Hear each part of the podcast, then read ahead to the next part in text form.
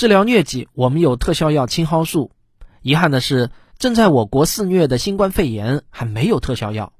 但是，一月份的最后一天，突然有一款药物犹如神兵天降，引起了国家的高度重视。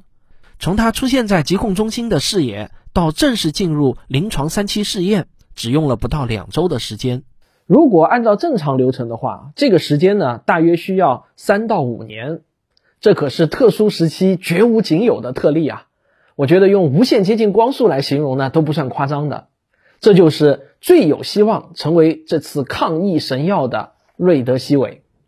那么，我接下去将用一个小视频来告诉你瑞德西韦的来龙去脉，以及啊，它正在经历什么样的试验。故事要从二零二零年一月二十日讲起。这一天，一名从武汉回国的三十五岁的美国男子。在美国华盛顿州被确诊为新冠肺炎，美国疾控中心如临大敌，立即隔离病人，启动紧急防疫程序。在住院的第六天，病人的病情明显加重。经过批准，医院启动了并不常见的同情用药程序，即将一款尚未通过正式审批上市的药物用给了病人。这就是我们的主角瑞德西韦。病人在用药后的第二天，病情就出现了明显好转。可谓是一针见效，继续用药。到了一月三十日，除了轻微的咳嗽，这名病人的所有症状均已消失。一月三十一日，这名病人的临床医疗数据以论文的形式发表在权威医学期刊《新英格兰医学杂志》上，医疗记录的真实性不容置疑。论文一发表，立即就引起了中国医学界的强烈关注。那么，这个瑞德西韦啊，到底是什么神药呢？居然能有如此的奇效！瑞德西韦，美国吉利德公司为对抗冠状病毒而研发中的药物，研究始于二零零六年。二零一六年三月，瑞德西韦在猴子身上的抗埃博拉病毒实验中获得成功。二零一八年十一月开始，在刚果金展开抗埃博拉病毒的人体二期临床试验，但二零一九年九月宣布试验失败。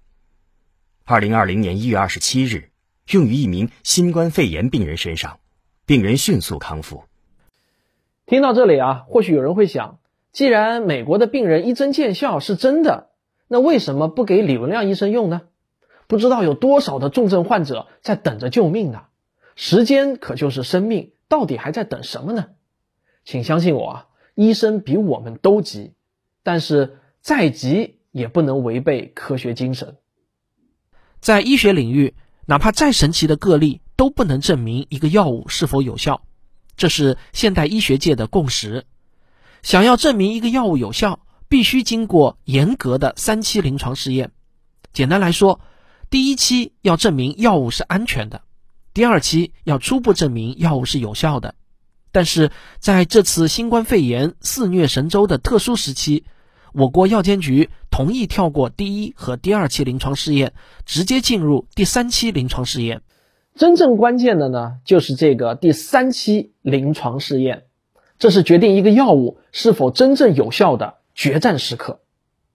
二月二日，中国药监局正式批准了中国医学科学院药物研究所与美国吉利德公司共同开展瑞德西韦的第三期临床试验。二月六日。在武汉的金银潭医院正式用药开始，这个速度差不多已经接近极限。这个阶段的试验有以下要求，缺一不可：第一，试验对象要足够多。根据美国临床试验数据库上的公开信息，这次试验一共分成了两个大组，三百零八名轻中症患者为一组，四百五十二名重症患者为一组。第二，每组病人再随机分成两组。一组是注射真药的试验组，一组是注射生理盐水的对照组。医学专家把这一组叫安慰剂组。这里的关键呢是随机分组，要尽可能的让两组病人的年龄、性别等特征没有明显的差异。这次试验，两组病人都要连续注射九天，持续到二月十五日，然后再观察二十八天。第三。病人和医务人员对分组情况完全不知情，医务人员也完全不知道给病人注射的是真药还是生理盐水。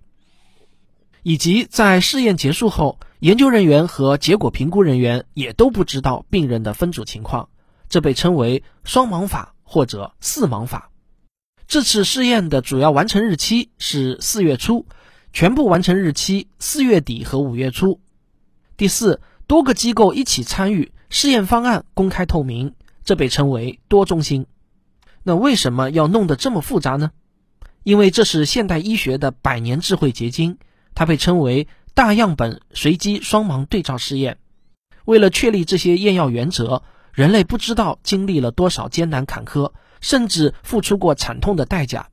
任何没有经历过这些严苛检验的药物都不应该宣称有效。